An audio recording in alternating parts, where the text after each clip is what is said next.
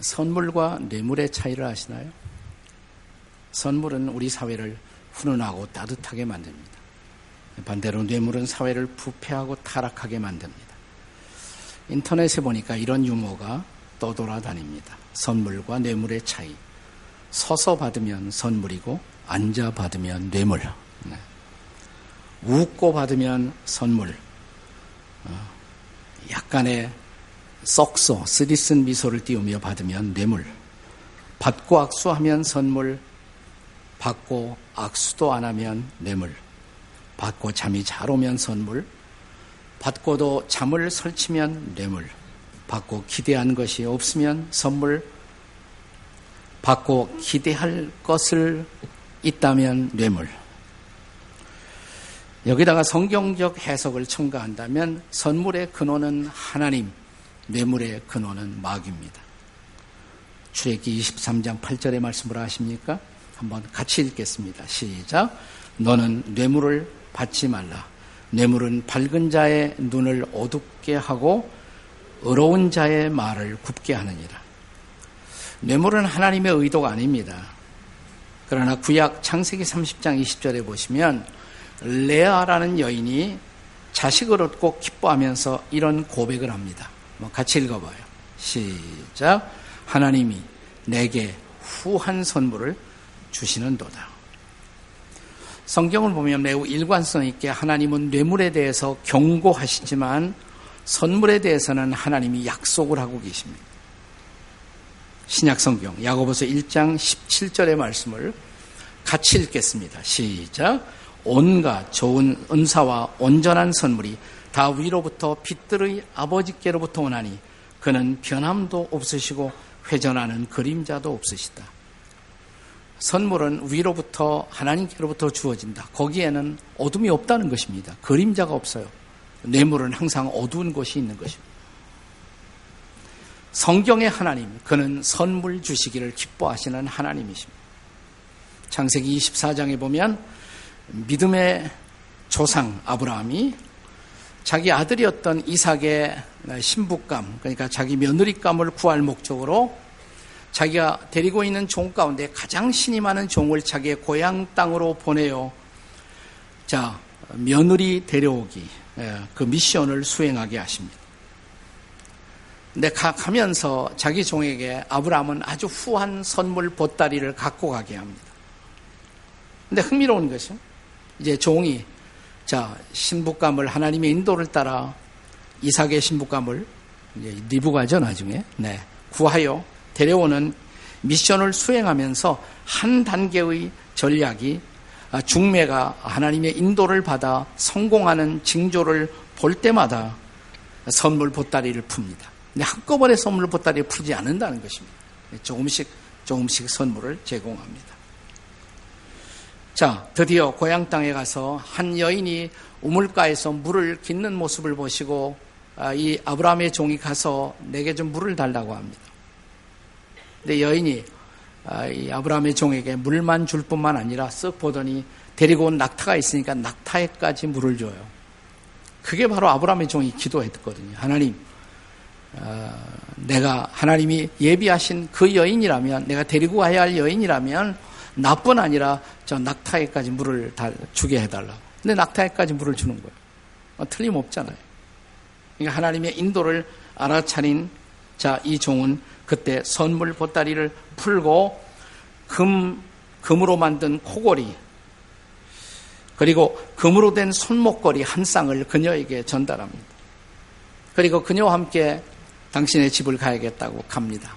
그리고 그녀의 부모에게 자초지정을 아브라함이 보낸 사연을 이야기하고 어, 당신의 딸을 하나님의 인도를 따라 이제 에, 주시겠느냐고. 아브라함의 며느리로. 자 그녀의 허락을 받았어요. 허락을 받자 뭐 하겠습니까? 선물 보따리를 또 푸는 것입니다. 그리고 은금 폐물 또 좋은 의복을 선물로 리브가에게 줍니다. 뿐만 아니라 그녀의 오라버니 또 어머니에게도 선물을 건넵니다 여기 바로 성도들의 인생의 그림자가 있어요. 사랑하는 여러분, 우리가 예수님 만나는 순간 우리는 선물을 받습니다. 예수님을 믿자마자 만나자마자 받는 선물, 믿음의 선물이죠. 구원의 선물. 에베소서 2장 8절의 말씀을 기억하십니까? 함께 에베소서 2장 8절 시작. 너희는 그 은혜에 의하여 믿음으로 말미암아 구원을 받았나니 이것이 너에게서 난 것이 아니요 하나님의 선물이라. 믿음이 하나님의 선물이라는 것을. 구원이 하나님의 선물이라는 것입니다. 자, 믿음의 선물, 구원의 선물을 우리가 다 받았습니다. 나 이것은 선물의 끝이 아니에요. 자, 선물 받는 놀라운 삶의 시작인 것입니다. 아브라함이 마치 리브가를 위해서 자기의 며느리가 될 리브가를 위해서 자기의 종을 통해서 준비했던 선물 보따리처럼 하나님은 우리의 삶의 중요한 한 단계를 지날 때마다 선물 보따리를 풀어 선물을 허락하십니다. 자, 예수님 부활하셨어요. 다시 사셨습니다. 제자들을 만나 주십니다. 그분이 다시 사심, 제자들에게 나타나시면 그 자체도 놀라운 선물이죠. 기대하지 않았던 surprise gift였을 것입니다. 놀라운 선물이에요. 하지만 부활하신 주님이 제자들에게 나타난 더 중요한 이유, 선물 주시려고. 세 가지 선물을 준비하십니다.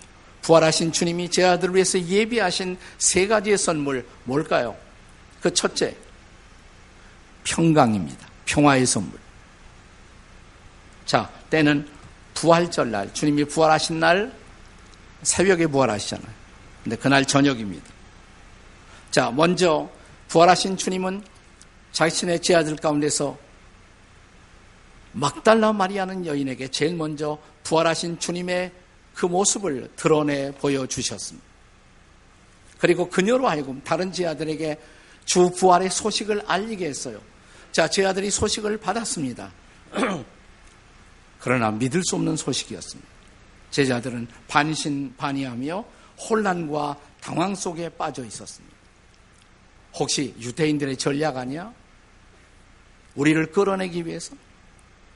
저 예수를 십자가에 처형시킨 유대인들이 우리까지 처형하려고? 자, 제 아들은 부활의 소식을 받고도 더 무서운 두려움에 사로잡혀 함께 모였습니다. 네, 바로 그 자리에 부활하신 주님이 등장하시죠. 나타나십니다. 말씀하십니다. 19절의 말씀입니다. 함께 같이 읽어요. 19절 말씀 다 같이 시작. 이날 곧 안식 후 첫날 저녁 때 제자들이 유대인들을 두려워하여 모인 곳에 문을 닫았더니 예수께서 오사 가운데 서서 이르시되 너에게 평강이 있을지어다. 두려워하던 제자들에게 무슨 선물을 주셨어요? 평화의 선물. 두려움 속에 있는 사람들에게 가장 필요한 선물 뭘까요? 평화죠. 하지만 아직도 예수님의 부활을 현실로 수용하지 못하던 제자들에게 그 다음 절 20절에 보시면 십자가에 못 박히실 때의 예수님이 가지고 있었던 상흔, 못 자국 난 손, 찔렸던 옆구리를 보여주시자 제 아들은 비로소 믿으면서 기뻐합니다. 이때 다시 주신 말씀 21절입니다. 21절 함께 읽어요. 시작. 예수께서 또 이르시되 너희에게 평강이 있을지어다. 자, 이 두려움 속에 서로 잡힌 제 아들에게 두 번씩 거듭거듭 확인하며 주셨던 선물, 무슨 선물이라고요? 평화. 그 시점, 거기에 그들에게 가장 필요했던 선물, 평화였습니다. 그 평화를 선물로 주시는 거예요. 저는 지난 시간에 무슬림 전도자였던 탐 도일이라는 목사님의 스토리를 좀 소개했어요. 그분이 쓴 책, Dreams and Visions라는 아, 책을 소개하면서 그 책에 소개된 스토리를 소개했습니다. 스토리 하나 더 소개하려고. 부활하신 주님이 무슬림들에게 꿈에 나타나 그들을 주님 앞으로 인도하고 있는 그 놀라움의 스토리. 지금 이것은 이분뿐 아니라 무슬림 세계 전체에서 일어나고 있는 보편적 현상이라는 거 아세요? 무슬림 속에서 제일 놀라운 일이 일어나고 있어요. 살아계신 그분의 놀라운 증거들이 나타나고 있습니다. 이것도 역시 에집트 카이로에서 일어났던 일입니다. 어느 금요일 아침, 카말 아산이라는 예수 믿는 사람이 아침에 일찍 일어나서 일종의 우리와 같은 큐티, 경건의 시간, 성경 읽고 조용히 기도하고 있었어요. 근데 갑자기 어, 내가 시장에 가야겠다는 생각이 들어요. 시장. 아침부터 시장에 가는 사람 없습니다. 좀 오전 늦게나 비로소 여인들의 시장 걸음은 시작됩니다. 근데 갑자기 이 사람이 남, 여자도 아니고 더구나 남자인데 아침부터 시장에 가고 싶은 생각이 나는 왜 그렇지? 하여튼 자기도 반신반의하면서 아침에 시장으로 나갔어요. 거기 사람들이 많이 모이는 모스크가 하나 있는데 후세인 모스크 바로 옆에 시장이 있습니다. 큰 시장이 있어요. 수크라는 시장이 있습니다. 저도 한번 그 시장을 갔던 일이 있습니다. 그 시장으로 들어서자마자 갑자기 검은 그런 아, 그 히잡으로 눈만 남겨놓고 다 이렇게 감춘 여인 하나가 등장하더니 갑자기 앞에 오는 카말이라는 이 남자를 향해서 손가락질하면서 소리치는 거예요. 당신이 바로 그 사람이군요. 무슨 소리예요? 당신이 바로 그 사람이군요.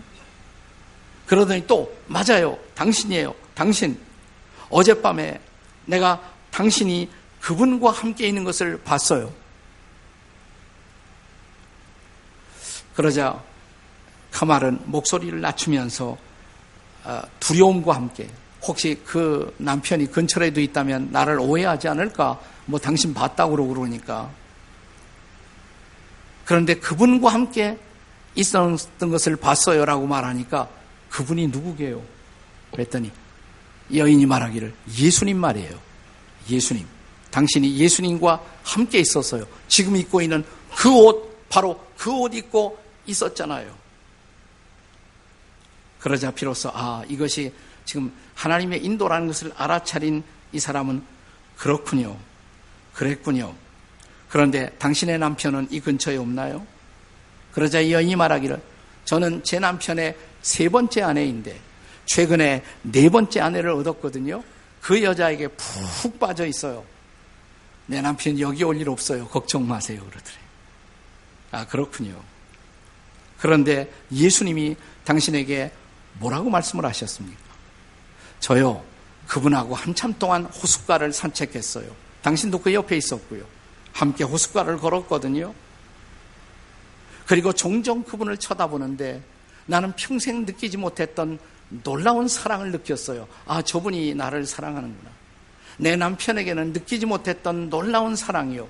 그리고 그분과 함께 있는데 제 마음이 얼마나 편안한지 모든 두려움이 사라지고 내 마음속에 한 번도 경험하지 못했던 평화가 임했어요. 그분이 헤어질 때 이렇게 말씀하셨어요. 내가 너를 사랑한다고. 내가 너를 위해서 죽었다가 사흘 만에 살아났다고. 내일 아침 시장에 가면 지금 옆에 있는 이 친구를 만나게 될 터인데 그가 앞으로 네가 할 일을 가르쳐 줄 거라고. 무엇보다 성경을 가르쳐 줄 거라고. 그래서 아침에 제가 시장에 나왔어요. 당신이에요. 맞죠? 사랑하는 여러분. 대부분의 무슬림들이 예수님을 만나자마자, 예수님을 믿자마자 공통적으로 증언하는 간증이 하나 있어요. 그것은 뭐냐면 그들의 마음속에 놀라운 평화가 임했다. 그들이 과거 이슬람 종교 속에 있었을 때 그들을 지배했던 가장 강력한 감정은 뭐냐면 두려웠다는 거예요. 항상 두려웠어요. 예수님 만나자마자 놀라운 평화가 임했다. 그래서 어떤 한국 문화에도 비슷한 간증들이 많습니다. 과거 억압적인 유교 사회 속에 살았던 우리들이, 우리의 선배들이 예수님 만나자마자 우리가 경험했던 놀라운 사실은 평화예요. 자유예요. 그건 예수님이 약속하신 그대로, 당신의 제자들에게 약속하신 그대로, 요한복음 14장 27절의 말씀처럼 말입니다. 뭐라고 그러셨어요? 다 함께 읽어보세요. 시작. 평안을 너희에게 끼치노니 곧 나의 평안을 너희에게 주노라. My peace. 내 평안을 너희에게 주노라. 세상은 알지도 못하고 세상은 경험도 못한 평화, 이 평화를 너에게 주노라. 사랑하는 여러분, 주님이 주시는 놀라운 평화, 살아계신 주님, 부활하신 주님이 우리에게 주시는 선물인 것을 믿으시기 바랍니다. 선물 받으셨죠? 대답이 없어요. 옆에 분에게 물어보세요. 평안하십니까? 한번 물어보세요. 시작. 옆에 분들에게 평안하십니까? 대답이 없는 사람들은 예수님 진짜 못 만난 사람이에요. 아직도. 예수님을 못 만난 사람. 예수님 만나면 우리는 이 평화를 알아요. 그가 내 죄를 용서하시고 나 같은 사람을 받아주시고 자녀 삼아주시고 내 영혼 평안해. 이 평화가 주어지는 것입니다. 자, 부활하신 주님의 두 번째 선물, 사명입니다. 두 번째는 미션, 사명의 선물을 주세요. 21절 말씀 같이 읽습니다. 시작. 예수께서 또 이르시되 너에게 평강이 있을지어다. 아버지께서 나를 보내신 것 같이 나도 너희를 보내노라.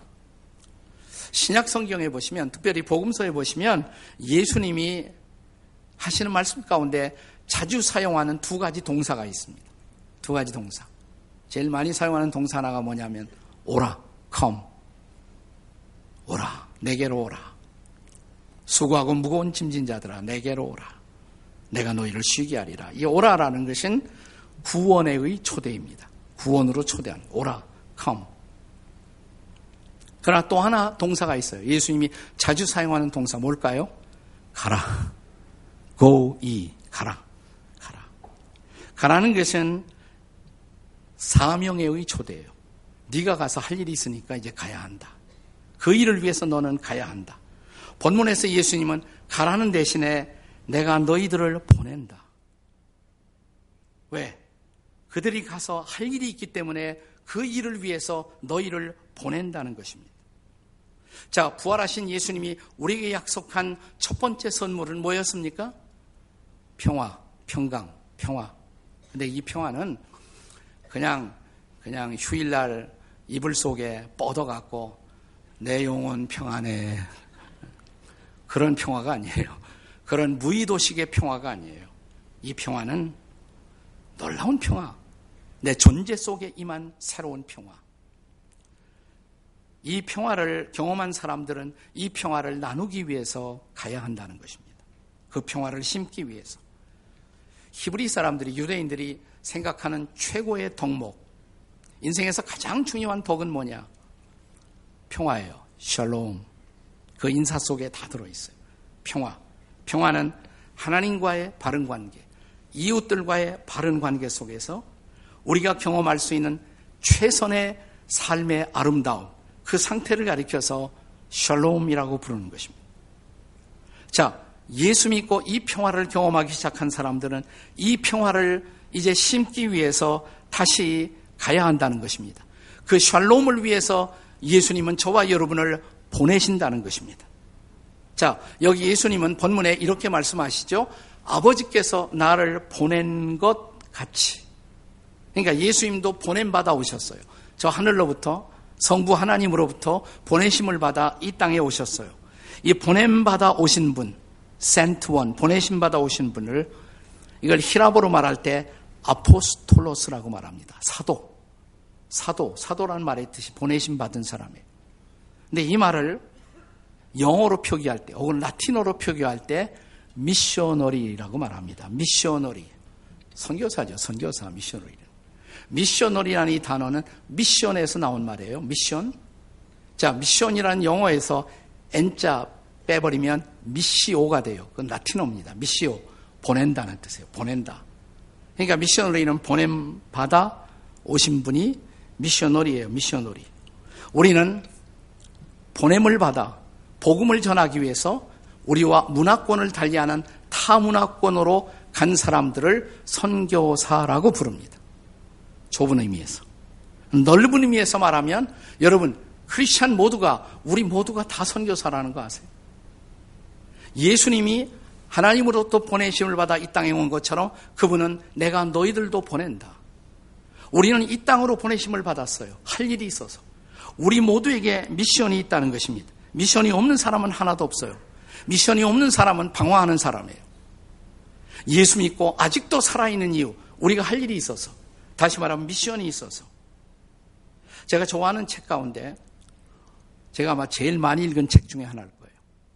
오스 기니스라는 사람이 쓴 소명이라는 책이 있습니다. 저는 이 책을 한 20번도 더 읽었습니다. 제 마음이 흔들리고 할 때마다 저는 이 책을 꺼내서 언제나 다시 한번 봅니다. 아주 참 중요한 책이고 명저입니다. 한 번은 크리스찬은 모두가 읽어야 할 책이라고 제가 추천하고 싶은 책이에요. 소명. 오스기니스는 이 책에서 소명을 발견하고자 하는 사람들이 반드시 기억해야 할 세 가지의 기준, 크라이테리아. 세 가지가 뭐냐? 첫째, 공공의 선. 이게 내 소명일까? 아니면 욕심일까? 뭘로 알아요? 이것이 공공을, 공동체를 유익하게 하는가? 우리 사회를 유익하게 하는가? 그렇다면 소명이다. 아니면 내 욕심일 수도 있어요. 두 번째는 내 탤런트, 재능과 중요한 관련이 있어요. 내가 그걸 할 수가 있고 내가 좋아할 수 있는 일인가? 그렇다면 소명이라면 내가 할 수 있는 일, 좋아할 수 있는 일. 또 하나 그러더라도 거기에 하나님의 인도가 있는가? 하나님의 인도가 있는가?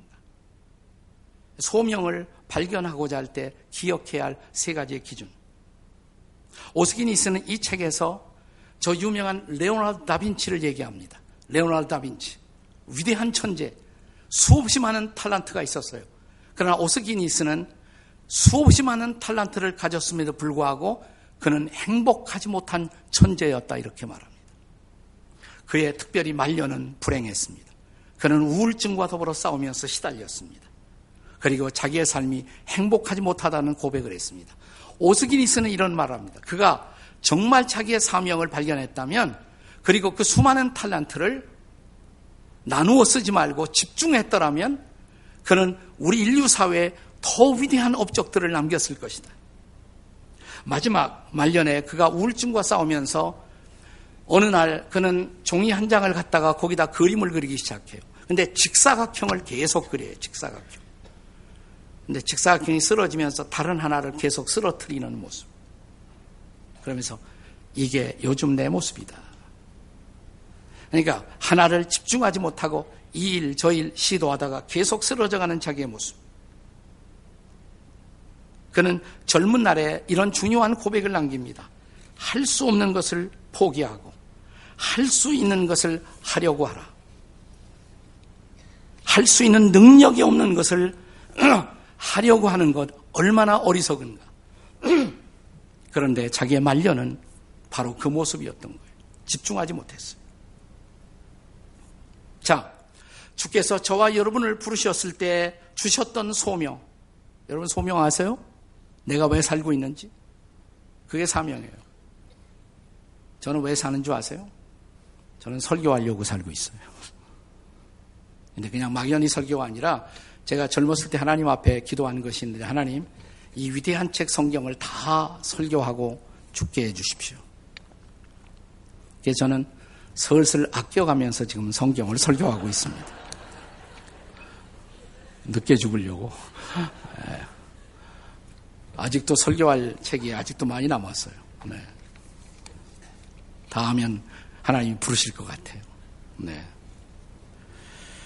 자, 나에게 불러서 시키시는 일, 한문으로 그걸 사명이라고 한문으로 쓸 때, 그걸 시키, 일사차나 뭐 시킨다는 사자, 명령할 때 명자, 사명이라고 그래요. 하나님이 나 심부름 시켜서 명령하여 지금 이 땅에 내가 살게 하는 이유, 그게 바로 사명이에요. 미션이에요. 그 사명을 발견해야 돼.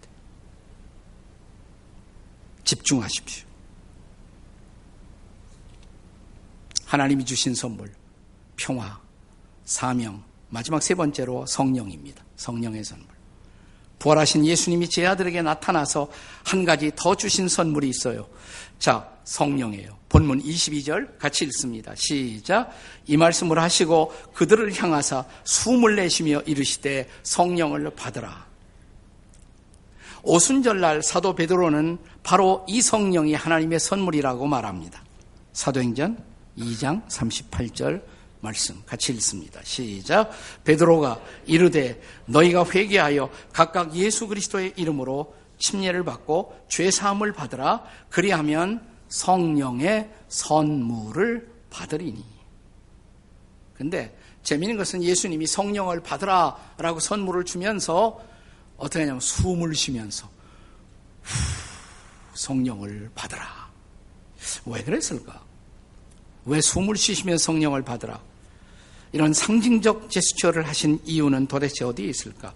근데 흥미로운 사실은 성령이란 단어가 구약의 히브리어로 쓰던지 혹은 신약의 히라보로 쓰던지 구약에서는 루아흐 그럽니다. 루아흐. 신약에서는 푸뉴마 이렇게 말하는데 그게 성령으로 번역될 수도 있지만 두 단어 다 호흡으로 번역되는 단어예요. 그러니까 성령과 호흡. 이두 가지 뜻이 다 있어요. 한 단어 속에.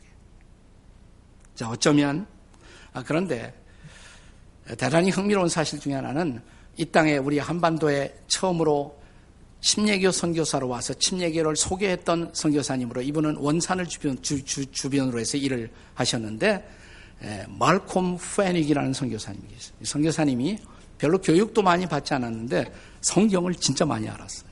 성경만 파신 분. 그리고 그렇게 교육이 많지 않음에도 불구하고 신약 성경 전체를 혼자 우리 한국말로 번역을 다 했습니다. 만민 좋은 기별이라는 신약 성경 번역서가 지금도 남아 있어요. 근데 이 책에서 성령이란 단어를 희한하게 번역을 했어요. 성령이 가라사대, 성령이 임하실 때. 그 성령이란 단어를 이 말콤 페닉 선교사는 어떻게 번역했냐면 숨님이 가라사대. 숨님. 숨님. 난 그 틀린 번역 아니라고 생각해. 숨에다가 인격적인 님. 마치 숨결처럼 우리와, 우리와 함께 하시는 그분. 마치 우리의 숨결 가운데 임재하시는 주님. 바로 그 성령님을 아주 인상적으로 표현하는 것입니다. 그렇습니다. 숨결처럼 여러분과 내 안에, 우리 안에 내재하시는 성령. 그는 우리가 우리에게 주어진 사명, 그 사명을 실현할 수 있도록 능력의 성령을 또한 선물로 주십니다. 믿으십니까, 여러분? 주님은 사명만 주시는 것이 아니에요. 사명을 실현할 수 있는 능력을 주세요. 그 능력의 성령을 주세요. 그 성령이 우리에게 주어지는 것을 믿으시기 바랍니다. 사도행전 1장 8절 다 아시죠? 이거 외우지 못하면 간첩이에요. 다 같이 시작. 오직 성령이 너에게 임하시면 너희가 권능을 받고 예루살렘과 온 유대와 사마리아와 땅 끝까지 이르러 내 증인이 되리라 하시니라. 성령이 임할 때 우리는 그리스도를 증거하는 증인이 될 수가 있다는 말이에요. 자, 그렇습니다. 우리가 성령의 능력으로 이 복음을 복음을 모르는 사람들에게 전할 때 어떤 일이 일어날까요? 본문의 23절 마지막 절 같이 읽겠습니다. 시작. 너희가 누구의 죄든지 사하면 사하여질 것이요 누구의 죄든지 그대로 두면 그대로 있으리라.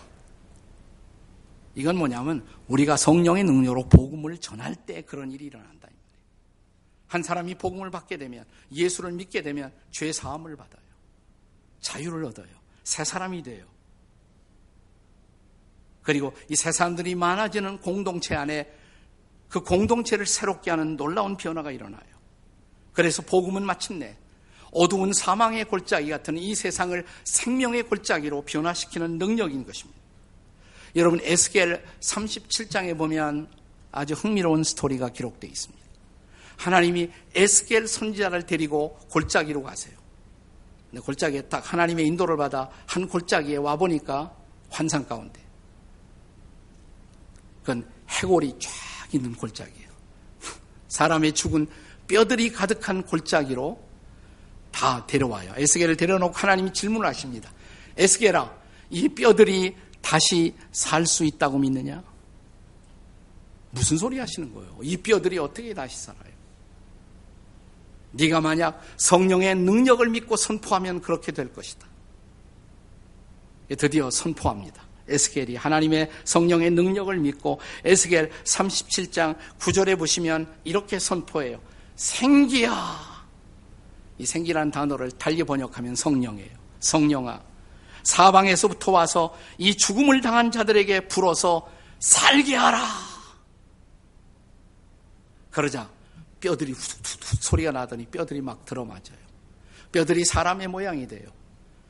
일어서요. 사람이 돼요. 또 한 사람이 여기저기서 사람들이 일어나요. 그러더니 그들이 함께 줄을 서서 군대가 됩니다. 그 골짜기에 거대한 군대가 되어서 일어나는 모습.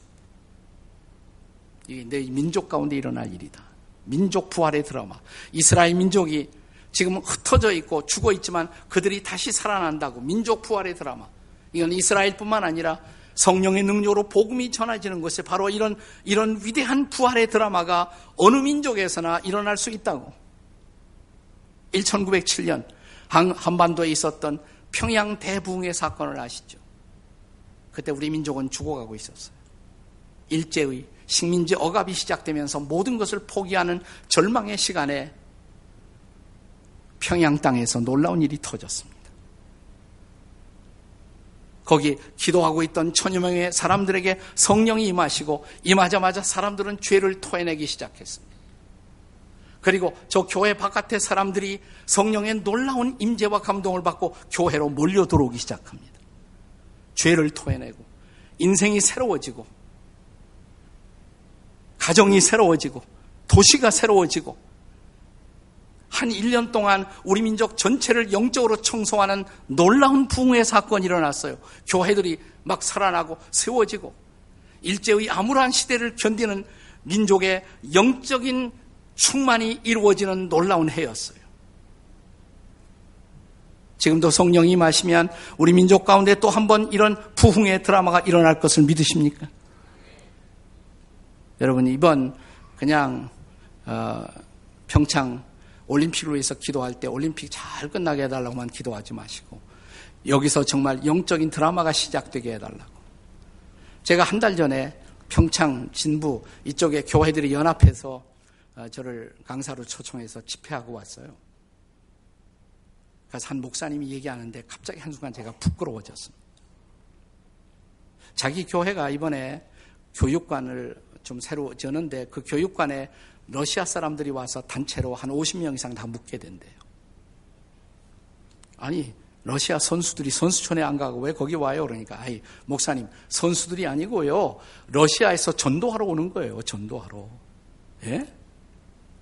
그들은 소치에서 있을 때도 거기 가서 전도했는데 이번에 전도하려고 자기 돈으로 다 비행기 표 사고 전도지 다 만들어 갖고 온다는 거예요.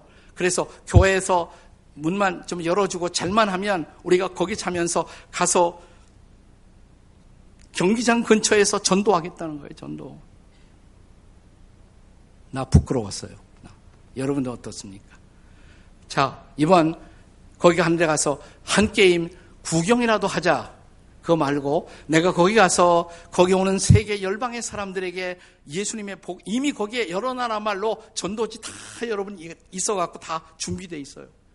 몸만 가시면 돼요. 근데 전도할 생각이라도 해 보셨습니까? 옆에 있는 데 물어봐요. 전도할 생각이라도 해 보셨습니까? 거기 가서? 예.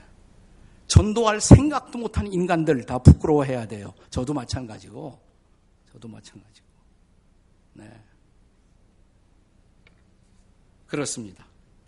17세기의 크리스찬 시인이었던 조지 헐버트는 이런 기도의 시를 남겼습니다.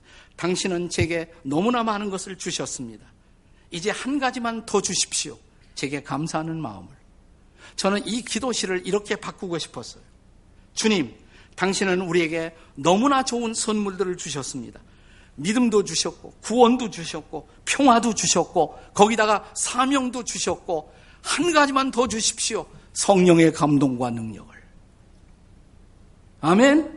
성령이 임하시면 우리도 나가 복음을 전할 것입니다. 그리고 이 어두운 골짜기는 변할 수가 있습니다.